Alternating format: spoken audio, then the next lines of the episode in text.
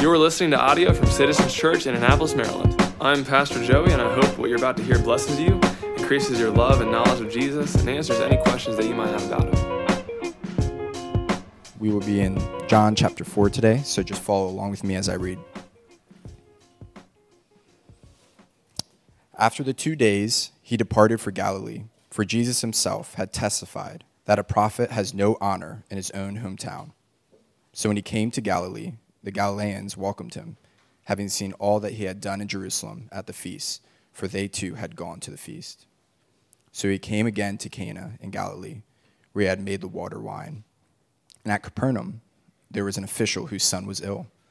When this man heard that Jesus had come from Judea to Galilee, he went to him and asked him to come down and heal his son, for he was at the point of death. So Jesus said to him, Unless you see signs and wonders, you will not believe. The official said to him, Sir, come down before my child dies. And Jesus said to him, Go, your son will live. The man believed the word that Jesus spoke to him and went on his way. As he was going down, his servant met him and told him that his son was recovering. So he asked him the hour that the hour when he began to get better, and they said to him, Yesterday, at the seventh hour, the fever left him. The father knew that was the hour when Jesus had said to him, Your son will live.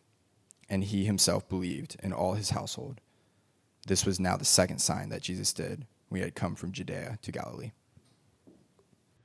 Well, good morning, everybody. I am glad to see you. Go ahead, if you haven't yet, turn to John chapter 4, like Carter read for us. That's where we're going to be at today. And so we're continuing our series through, our study through the Gospel of John.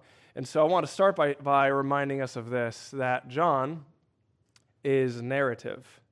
So it's a written story uh, documenting Jesus and his interactions with other people. It's a narrative, it's a story, right? In the Bible is full of different kinds of genres, right? There's wisdom literature, there's poetry, there's apocalyptic literature, there's epistle. In each one of those genres, uh, all the different many kinds of books of the Bible demand a certain kind of interpretation, a certain a different way of interpretation. When you come to a narrative, we're reading story, and the most basic, the most basic two questions to ask yourself as you're reading through story, narrative, especially in the Gospels. You can do it in any narrative in the Old Testament, but especially when you come to the Gospels, written story about Jesus. Two questions you ask is first, what does this tell me about Jesus?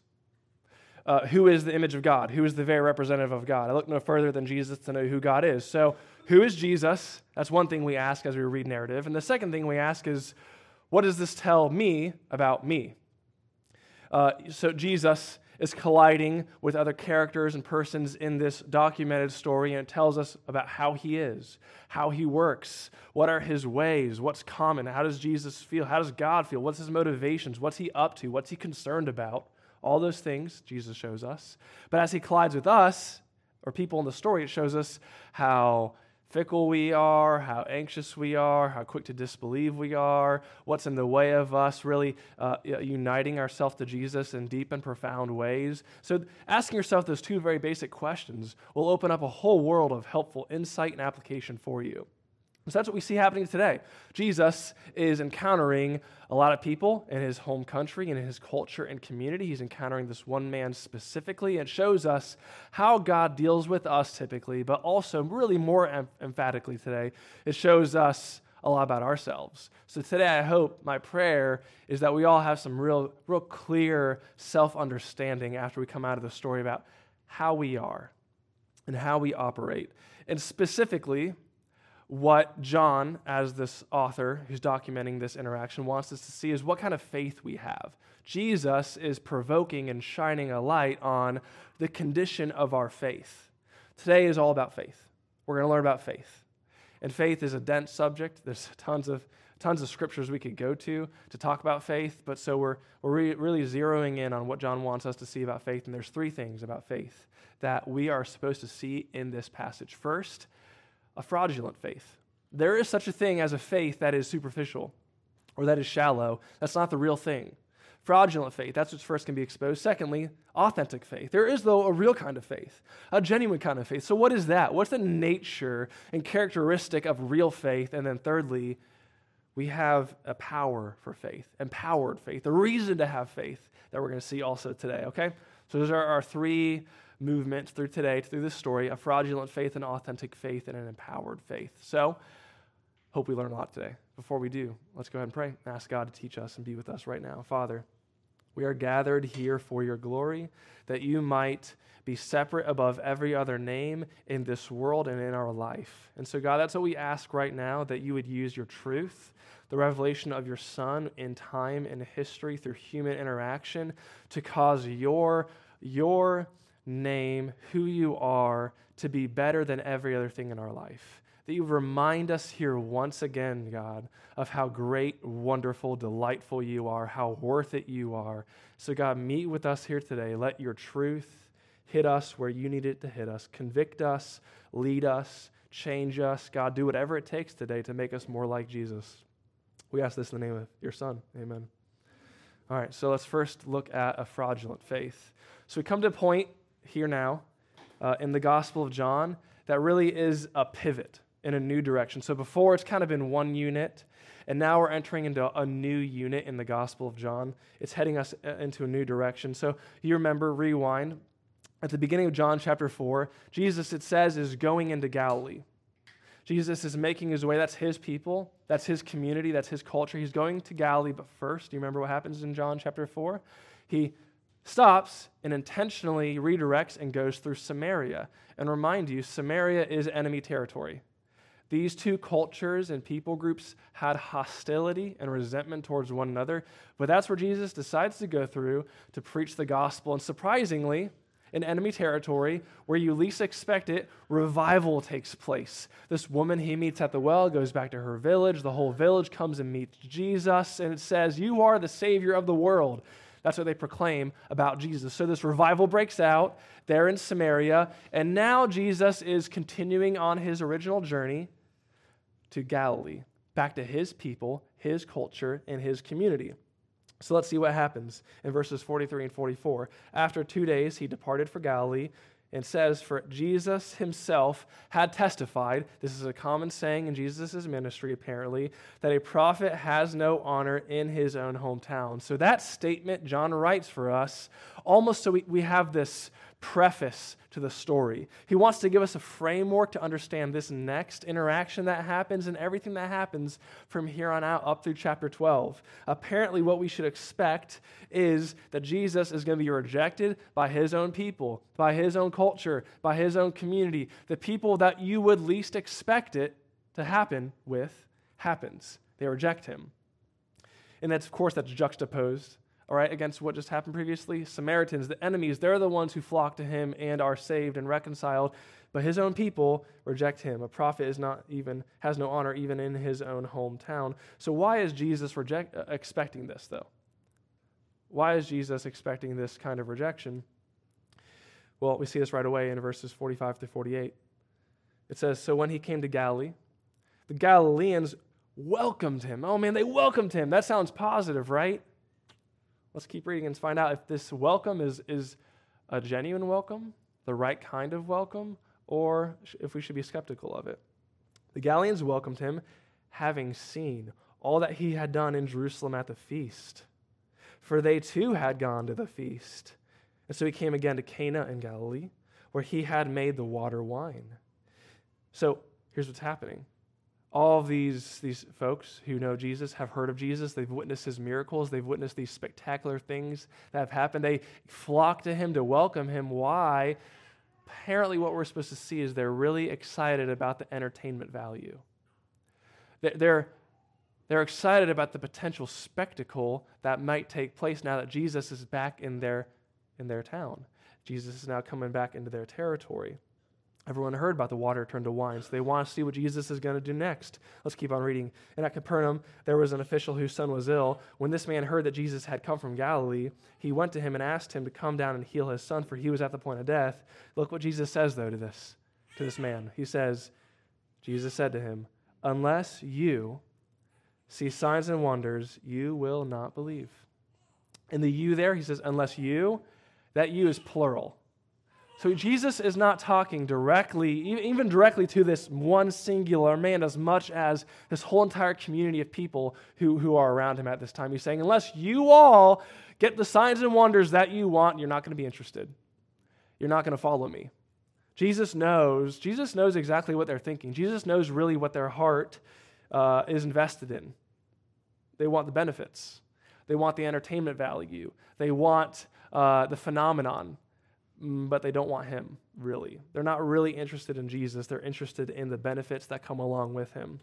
Now, this happens. Remember, I said this, this uh, prophet has no honor in his hometown. It's this line that John writes to give us eyes to interpret the rest of the forthcoming chapters. And so, multiple times this happens throughout the next couple chapters. In chapter 6, it says, A large crowd, a large crowd was following him, Jesus, because they saw, this, the, uh, they saw the signs that he was doing on the sick.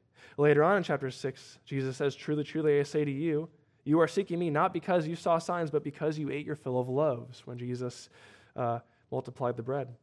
Later on in 12, after right, the triumphal entry, remember the triumphal entry? Jesus enters Jerusalem on a donkey. All, the, I mean, these multitudes of people gather the streets and shouting, Hosanna, Hosanna in the highest. It's this, it's this um, ecstatic event that's happening. But Jesus tells us, or it's documented, the reason why the crowd went to him at that triumphal entry was that they heard he had done the sign, uh, he had done this sign of raising Lazarus from the dead. That's, Jesus, that's what's documented for us. So over and over, we see, we're reminded that the crowds are not really interested in Jesus himself as much as they are interested in what he's doing, and the benefits and the, the entertainment value. And so the story unfolds and here's, what, here's what's strangely going to happen these crowds that are so uh, excited about what Jesus is doing and these miracles and these signs, it begins as interest. It begins as, as like frenzied uh, uh, crowds that can't help but gather around Jesus. And it moves throughout the Gospel of John, these next several chapters, from that to hostility, rejection, and hatred till eventually they kill him. They start at excitement and end at murder. so I'm just going to throw out the kitchen sink here. All these track uh, these events throughout the Gospel of John. I'm just going to read them to you. Listen to me. It says this in chapter 6.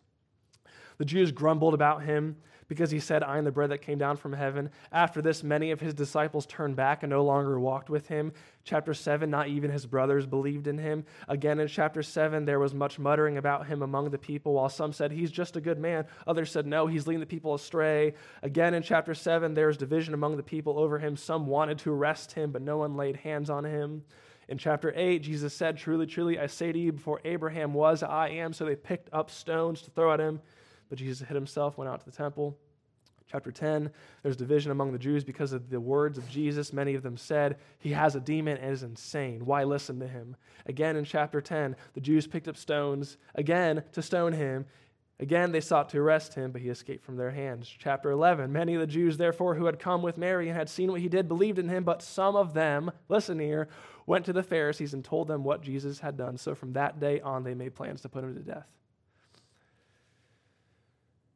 We're supposed to see this change uh, in rejection, the nature of it and the intensity of it. At first, it's rejecting Jesus because he's misunderstood, because he's no longer getting behind their agenda, because he's no longer benefiting them with that entertainment value, and it moves along eventually to absolute rejection, hostility, and murder. Now, why does that happen? That, that, that sequence of events. Why does it happen like that? And I'll tell you, it's not, they're not special. We're all like this. And that's the point. This is a, a call for self examination for each and every one of us here.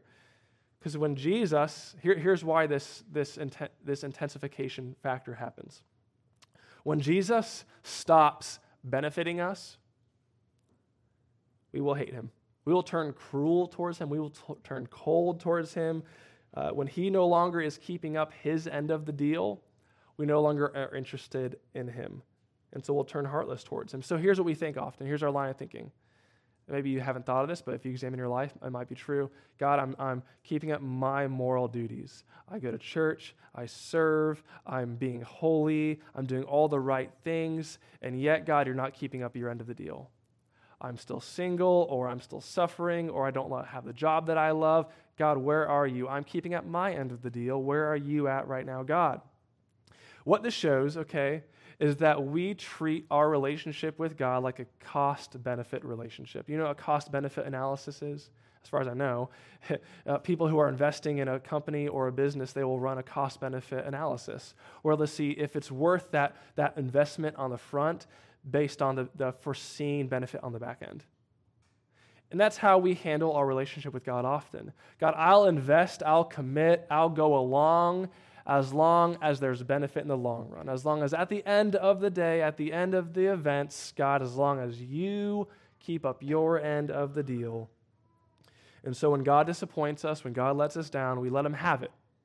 Because we've invested so much and done so much, and where is He now? This, friends, is not real faith. This is a superficial kind of faith. This is a fraudulent faith. It's not the real thing. So let me ask you a, a, question here. Do you know what to look for in your life, what to examine in your own life to discover whether or not this is your kind of faith, this problematic, fraudulent faith? Here's what you have to look for Is your excitement about Jesus based on circumstance?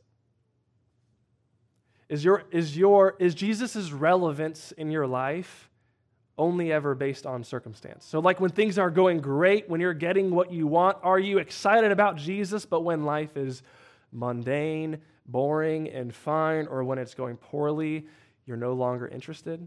Or when it's going poorly and badly, oh, I need Jesus, I'm desperate for Jesus, show up, Jesus, help me, God. But when things are great, he's nowhere to be found. He's not, he's not interesting to you anymore. He's no longer there because you don't need him. See, we're, we're usually doing one of the three.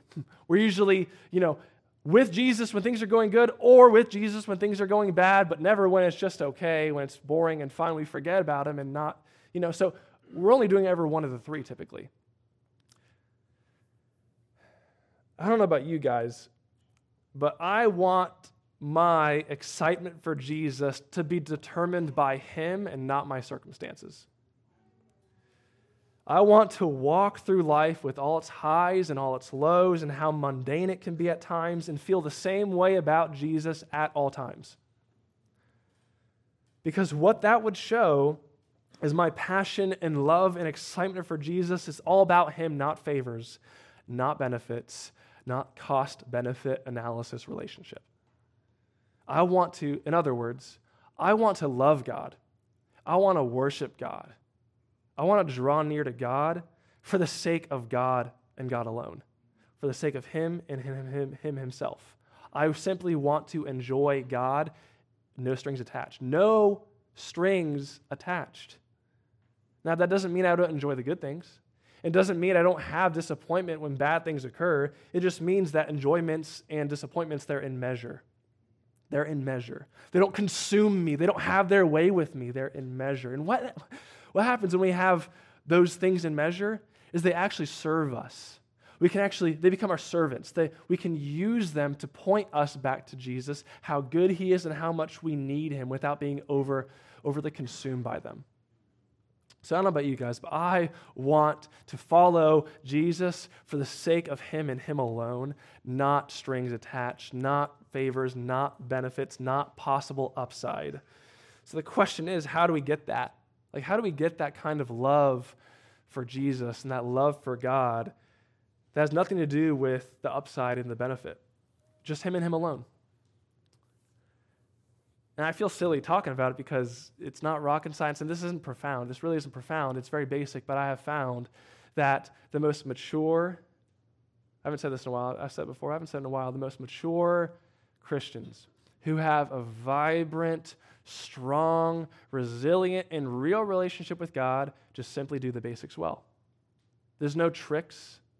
There's no, you know, hidden mystery. They just do the basics well and master the basics. And so, how do we get a love for God that's just for Him and Him alone, not benefits? The only way to enjoy God and love Him for the sake of Him is to deeply, this is to deeply accept that the things I want are not essential to my happiness. Does that make sense? The things I want, there's benefit, that upside, there's, there's, there's, these things that Jesus could bring me. Um, using Jesus as a means to end, really about the end, those things are not essential to our happiness.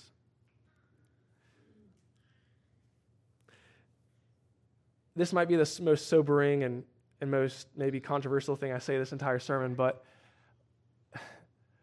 it, and I, it is not possible to be fulfilled in this life.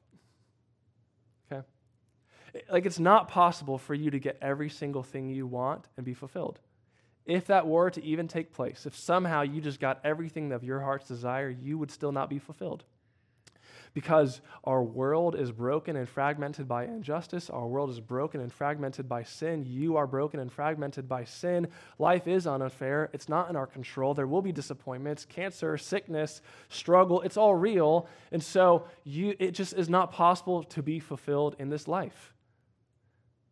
That's a really, that's a false standard of, of things to be fulfilled because it's not promised, it's not guaranteed. It's, it's in, our, in our hands one day and out of the hand, our hands the next. But what is achievable, what is possible, is contentment.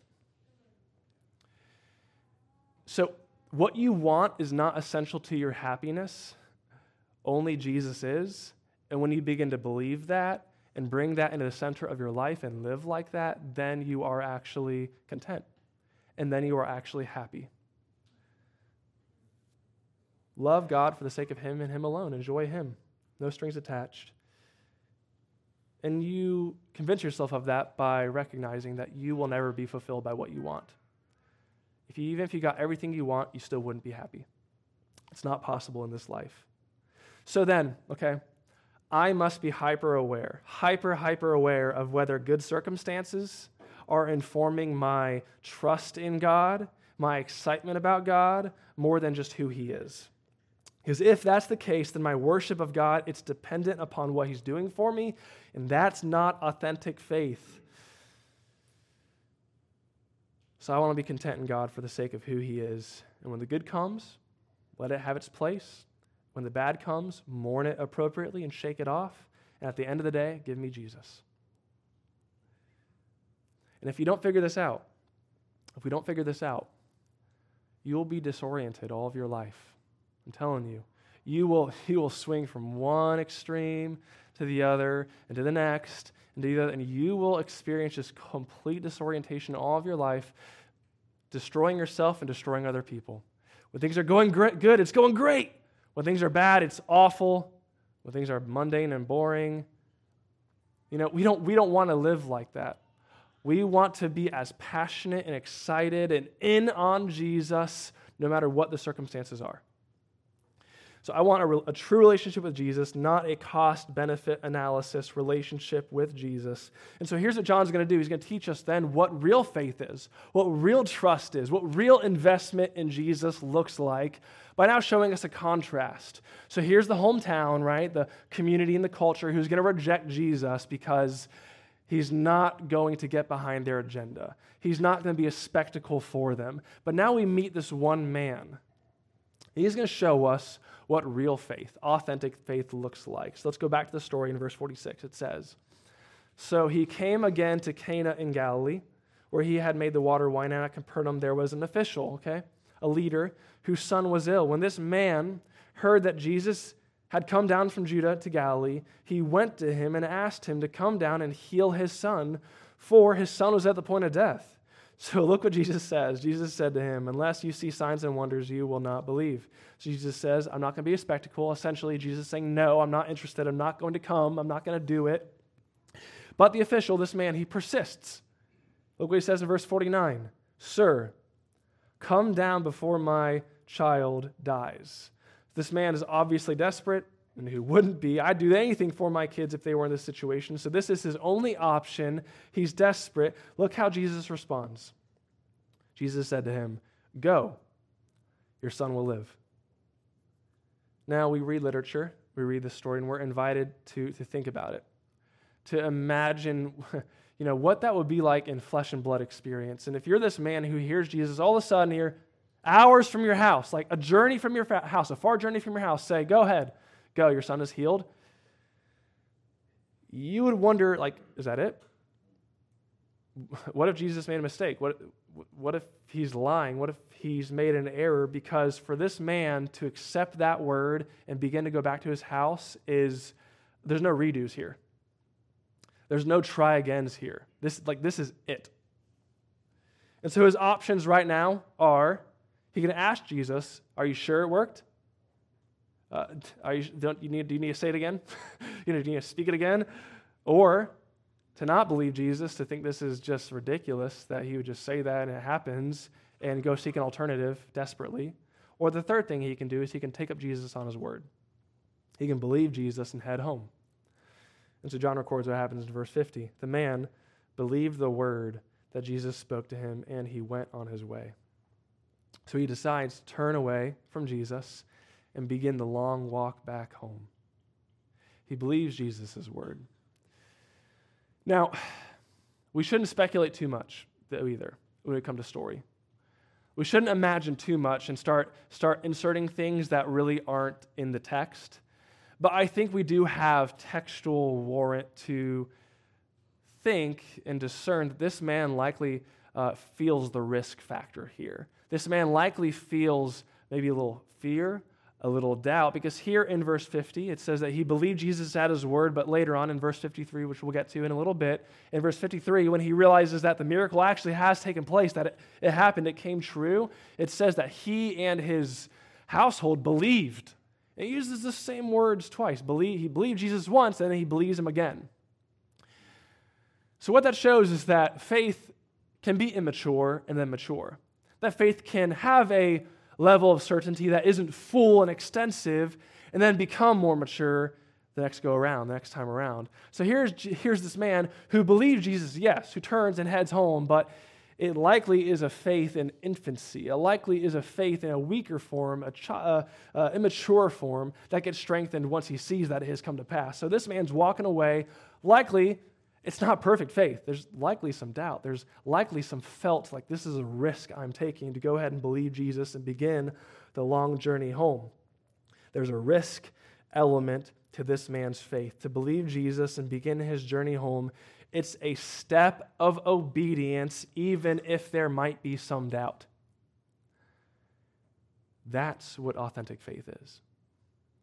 Real authentic faith, it's this trust act where we take Jesus at his word and obey him on the basis of his word, not our feelings and not our situation. Therefore, real authentic faith, it's going to have a tone or a flavor of defiance. Like you might feel some doubt, you might feel some hesitation, or your situation might not make any sense how it's going to turn out. It might be a huge risk to trust and obey Jesus, and you don't know how it's going to turn out. Nothing's guaranteed, right?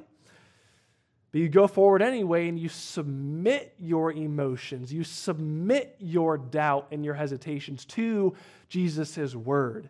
You submit your situation and the circumstance and the fear you might have to Jesus' word. So we move forward in faith. Authentic faith moves forward in obedience its confidence is not on the basis of the quality of my faith, how confident I am, how good I feel about this, or how the situation's even playing out. The confidence to trust and obey is Jesus' word, not my faith, not anything else.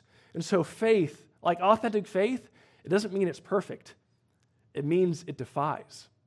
It moves forward regardless of how you feel or regardless of what might make sense. Now, how do we apply this to us? What does this mean for you and I? We have to be careful here because I think there is a wrong interpretation here. The wrong interpretation would be that Jesus is going to give me what I want, and all I need to do is trust him first. And you have to be careful because you, you know you might hear preachers or different statements out there, or someone says something like this: "You can't achieve God's purpose for your life unless you first trust God." Or you can't be great unless you're first humble, or God will give you a spouse when you're finally ready to be single, as if committing to God and trusting God is this back door to getting what I want. And I've done this before. well, I think we've all done this before. And what I've learned over time is it's very, we're, we're able to deceive ourselves by thinking, all right, God, I'm going to give this thing up. I'm going to be open handed about this one thing that I want so badly. I'm going to push it towards you. I'm going to give it to you. I'm going to trust you and be content in you. But in the back of our minds, deep in the back of our minds, we think to ourselves, curveball. He's going to give me what I want anyway, just not in the way I saw coming, not in the way I would have ever conceived for myself. And we treat trusting in Jesus like there's this carrot at the end of the string. There is no carrot at the end of the string. There is no carrot. Sometimes God does work things out in a way that lines up with what you want, but that is not the point, and that's not guaranteed. That's not what we hope in when we trust God and obey Him. So then, what do we hope in? Why do we move forward in trust and obedience? Where do we draw our confidence from to, stake, to take that scary first step? We hope in his promises because that is guaranteed. It's not guaranteed to get what I want. You're not guaranteed to get what you want, but you are guaranteed to get what he has promised to give you. So if you want to live a life marked by authentic faith, like powerful faith, you then need to know the promises of God because that's what he's guaranteeing to be your safety net. That's what you're going to get. Not what you want necessarily, but what he wants for you in his promises. So, what are God's promises? What does he promise for each and every one of us who have called on him? His love. In Christ, he promises his love. Romans 8 nothing will be able to separate us from the love of God in Christ Jesus our Lord. In Christ, He promises to provide what we need, like what we need, provide, not what we want, but what we need. He says in Matthew 6, Don't be anxious about anything, saying, What shall we eat? Or what shall we drink? Or what shall we wear? For the Gentiles seek after all these things. Your heavenly Father knows that you need them all. Seek first His kingdom and His righteousness. All these things will be added to you. You'll get what you need. What else does God, does God promise us? What's his promises? Where we draw confidence from to move forward? That he will transform us. Like that he will mature us and refine us. He's not finished with us and done with us. Uh, Philippians 1 says, I am sure of this, that he who began a good work in you will bring it to completion at the day of Jesus Christ. And lastly, and probably most, most powerfully, he promises to return. You might never, friends, you, you, it's not guaranteed that you get what you want in this life, but you'll get everything one day when He returns. And so you can take a step forward with authentic faith, this defiant kind of faith, regardless of how you feel, regardless of what circumstances are, because God has promised you His love. God has promised you that He's never going to leave you. God has promised that He's going to work in you. God has promised He's going to return and save you.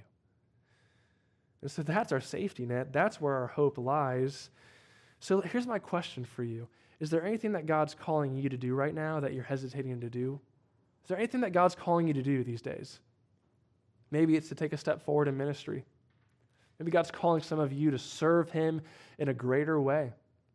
Maybe it's to start something in your life or stop something in your life. And it's hard to let go or it's hard to initiate. Maybe it's time to confess sin to someone and you've been holding back. Maybe He's calling you to do that. Maybe it's to pursue greater commitment to God. That you've been, you've been holding out on Him for a long time now, and He's calling you to more, calling you to unite your life more to Him. What's He calling you to do in faith? You make that obedient step because of God's promises, not because everything will necessarily work out, not because necessarily it will be fulfilling for you or even better for you. It might, but that's not guaranteed. What you are guaranteed is His love, that He's going to work with you, He's never going to leave you, He's going to provide for what you need, and He is going to ultimately come back and save you.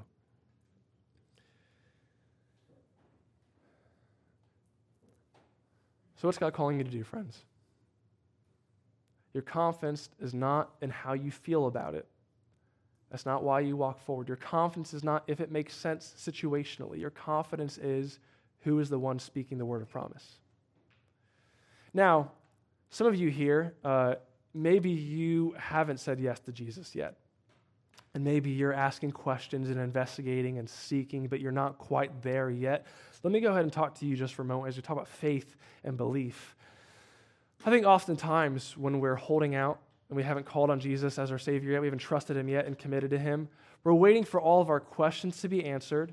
We're waiting for, for all the stars to align. We're waiting for, for it to make sense for us to say yes and make that great of a commitment. And let me just tell you if you're waiting for, for just this extensive thing to happen where all your questions are answered, where everything makes sense, you will wait forever. because not every question has an answer. There is a lot of mystery when it comes to walking with God. Not everything is explained. We're called to trust. You might not like certain teachings in the Bible. You might have a huge problem with Christians or historic Christianity, and certainly there are valid criticisms.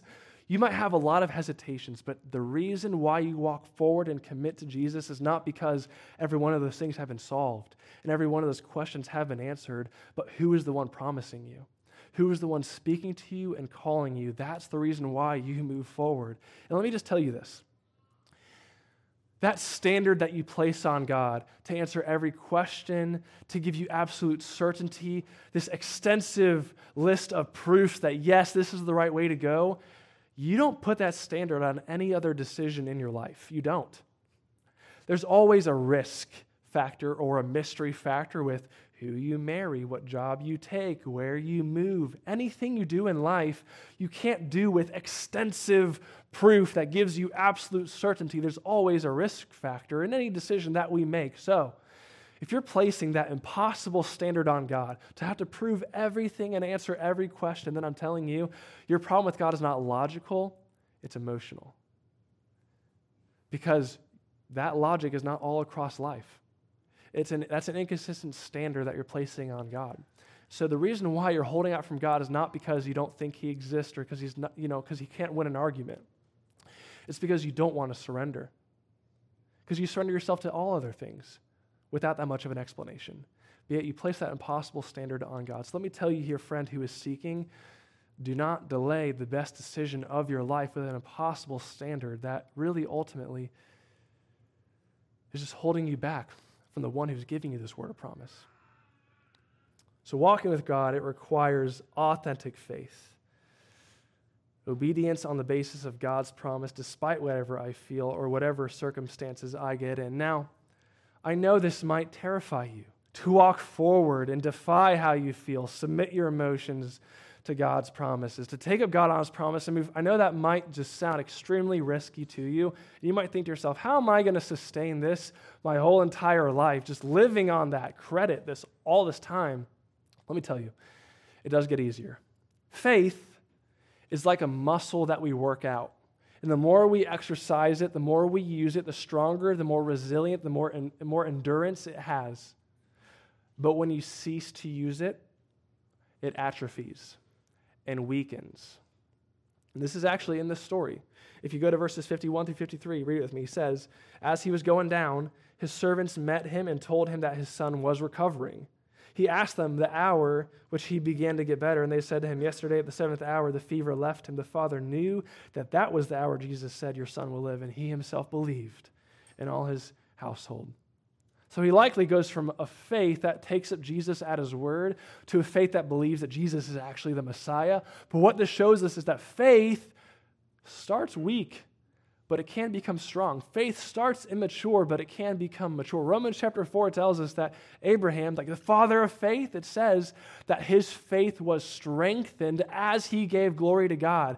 Faith truly is something that grows and strengthens over time the more that you use it. And so, listen. the more that you trust God and take Him up on His promises, despite how you feel or despite the situation, the more that you do that, with every passing year, it will get easier and easier. And you know what's going to happen? Your life is going to be quite remarkable. There is going to be so goodness, so many evidences in your rearview mirror of how God has come through and how He has been faithful and how His truth and His promises have held you fast and strengthened you. My goodness, your life will be so rich. God will be so real to you. So I, pro- I just I want to motivate you. It might be terrifying right now, but begin. Just begin because it does get easier.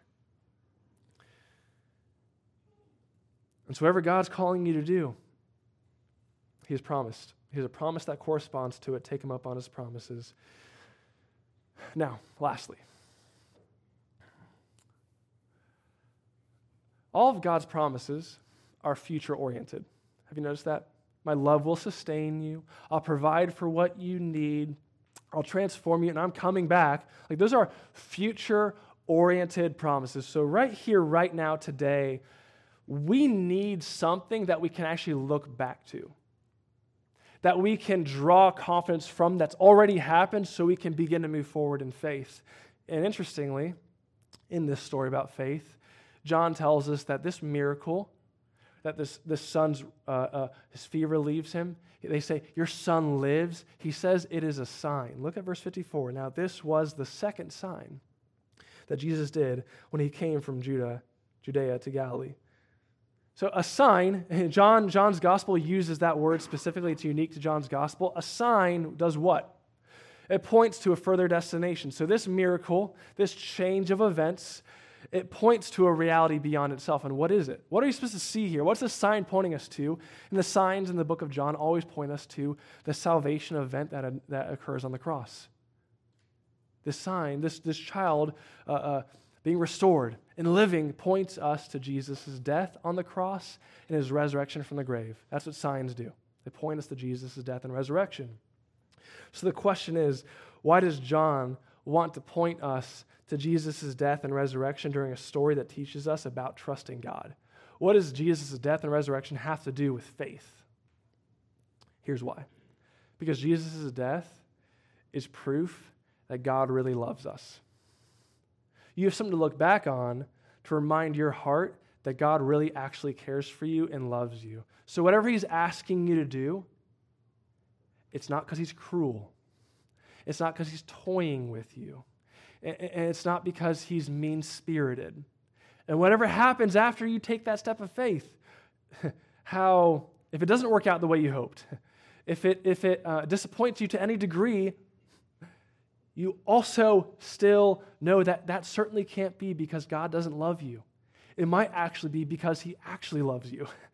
The cross reminds us that God eternally loves us. He has placed his love on you.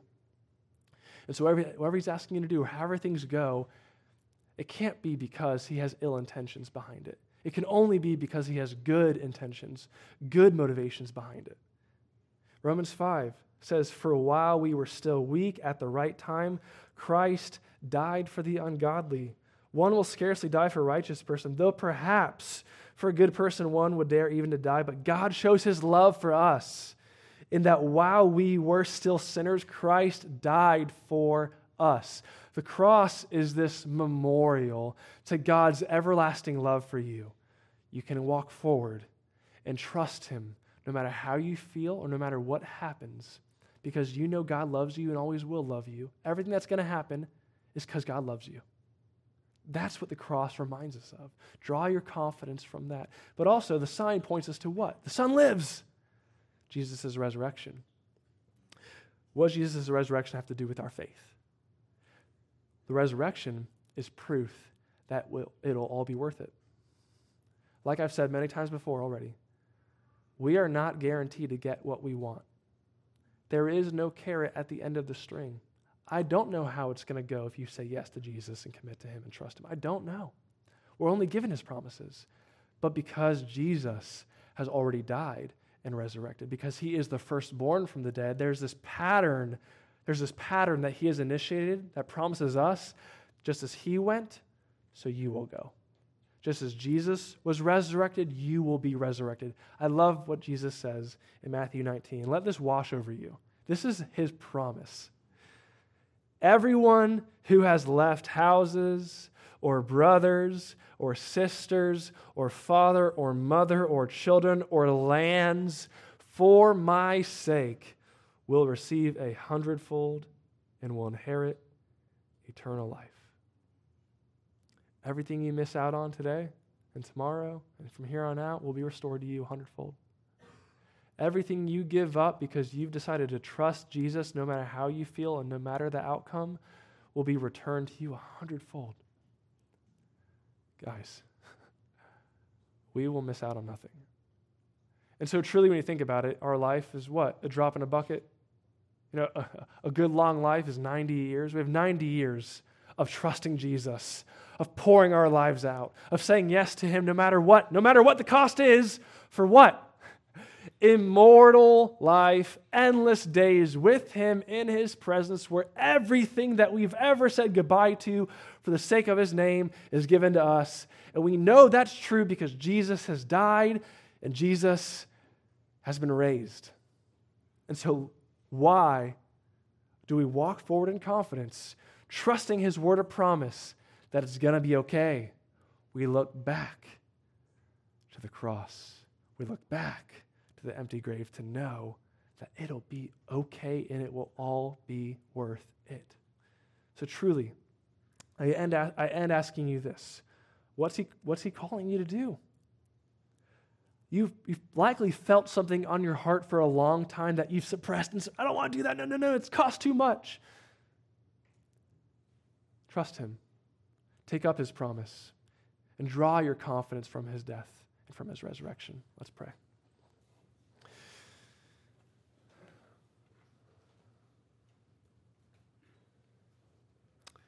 Lord, we believe, help our unbelief. Increase our faith, Lord, to obey you. God, I pray that we would withhold nothing from you and that we would not hesitate to obey you now. We recall your promises and we, we recall the cross as the power to move forward. So, Lord, we know that you're with us. We thank you for your love for us. We thank you that you are returning again. Be with us, God, as we obey you. In your name, amen. For more information about Citizens Church, please go to citizensannapolis.com.